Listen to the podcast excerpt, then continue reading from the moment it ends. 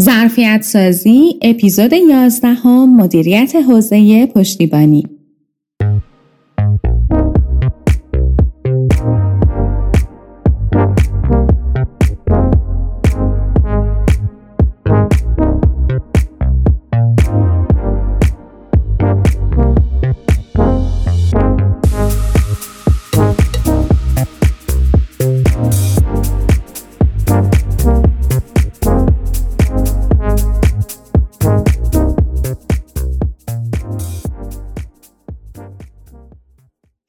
همراهان خوب من سلام. شما به اپیزود 11 همه پادکست صوتی کتاب مسیرنمای پیشرفت مدیریت کووید 19 گوش می‌کنید. در اپیزود قبل توضیح دادیم که اینفودمی اطلاعات به چه صورت بوده است. حالا می‌خواهم در خصوص مدیریت حوزه پشتیبانی و قربالگری در بحران کرونا صحبت کنم. در دوران شیوع کووید 19 دانشگاه با چالش های دیگری به ویژه در حوزه پشتیبانی مواجه بود. به علت نیاز اکثر بیماران مبتلا به کرونا به اکسیژن درمانی میزان فشار اکسیژن مراکز با افت شدیدی مواجه شد و دانشگاه به ناچار اقدام به خرید دستگاه های اکسیژن ساز و تامین اکسیژن به صورت کپسول های بسیار کرد که با این اقدام ظرفیت اکسیژن در مراکز به دو برابر افزایش پیدا کرد. چالش دیگر نیاز سی تا چهل درصد بیماران بستری به ونتیلاتور بود واقعیت این بود که دانشگاه میزان ونتیلاتور را در اختیار نداشت و برای رفع این کم بود از طریق وزارت بهداشت و هیئت منای ارزی به خرید با واسطه از شرکت ها اقدام کرد و ظرفیت ونتیلاتورها را به دونیم برابر افزایش داد.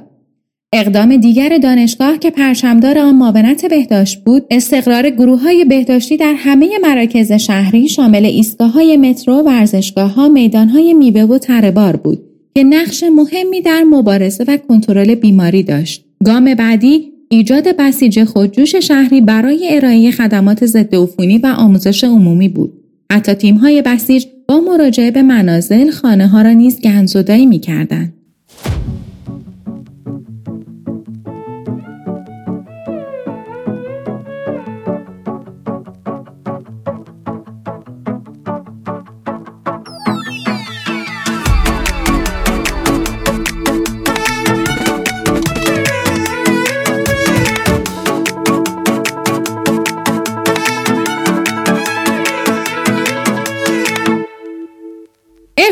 مهم دیگری که دانشگاه علوم پزشکی تهران در دوران شیوع کرونا به صورت جدی پیگیری کرد طرح قربالگری بود از اوایل اسفند ماه یک گروه ضربتی متشکل از واحدهای آزمایشگاهی و واحد مبارزه با بیماری ها برای نمونهگیری و انجام آزمایش های کرونا تشکیل شد.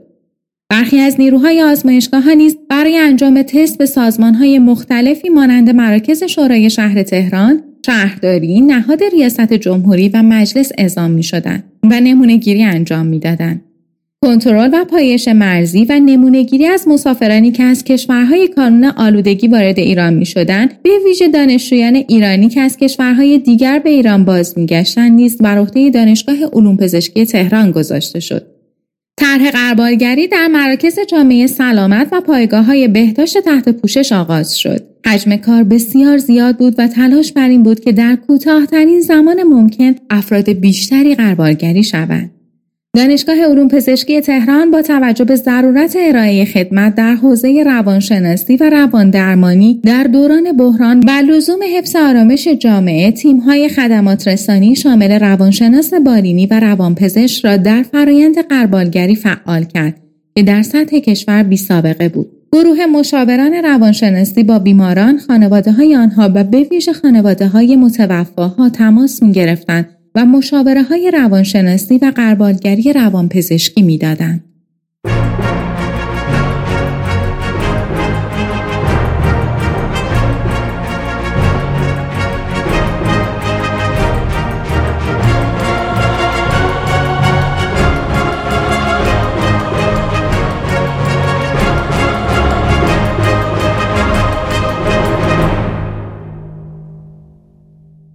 در تمام بحرانها های رفتاری و ایجاد استراب و نگرانی در جامعه درگیر پدیده مشترک است.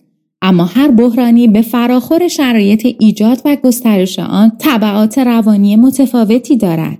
آنچه در همهگیری کرونا در بخش گسترده ای از جامعه موجب های رفتاری و دلنگرانی های مضاعف شده بود انگ اجتماعی ابتلا به کرونا بود. این پدیده نادرست که از ترس همهگیری و های اجتماعی ایجاد شده بود نه تنها به دلیل پنهانکاری بیماران موجب شیوع بیشتر بیماری می‌شد بلکه عوارض روانی ناشی از این بیماری را در بیماران و خانواده های آنها افزایش می‌داد.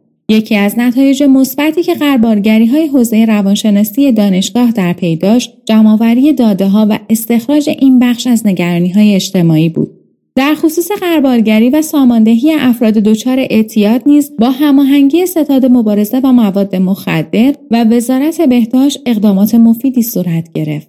برای این افراد در مدد سراها آموزش خود مراقبتی گذاشته شد و امکانات بهداشتی در اختیار آنها قرار گرفت. موارد مشکوک قربارگری و قرنطینه شدند و مبتلایان به مراکز درمانی منتقل شدند شرایط خاص همهگیری کووید باعث شده بود فرایند طبیعی سوگواری های خانواده هایی که عزیزی را از دست داده بودند تغییر کند و این موضوع افسردگی و بحران های روحی شدیدی را در جامعه به وجود آورده بود.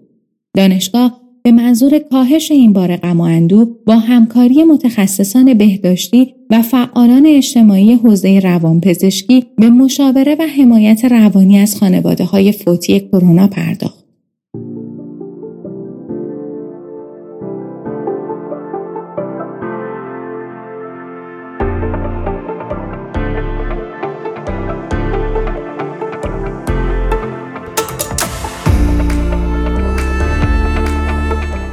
به پایان اپیزود 11 همه کتاب مسیرنمای پیشرفت مدیریت کووید 19 رسیدیم و توضیح دادیم مدیریت حوزه پشتیبانی و قربالگری در دوران کرونا به چه صورت بوده است. در اپیزود بعدی می‌خواهم در خصوص آموزش مجازی و بین الملل سازی آموزش عالی در بحران کرونا صحبت کنم. تا پادکست بعدی شما را به خداوند منان می سپارم.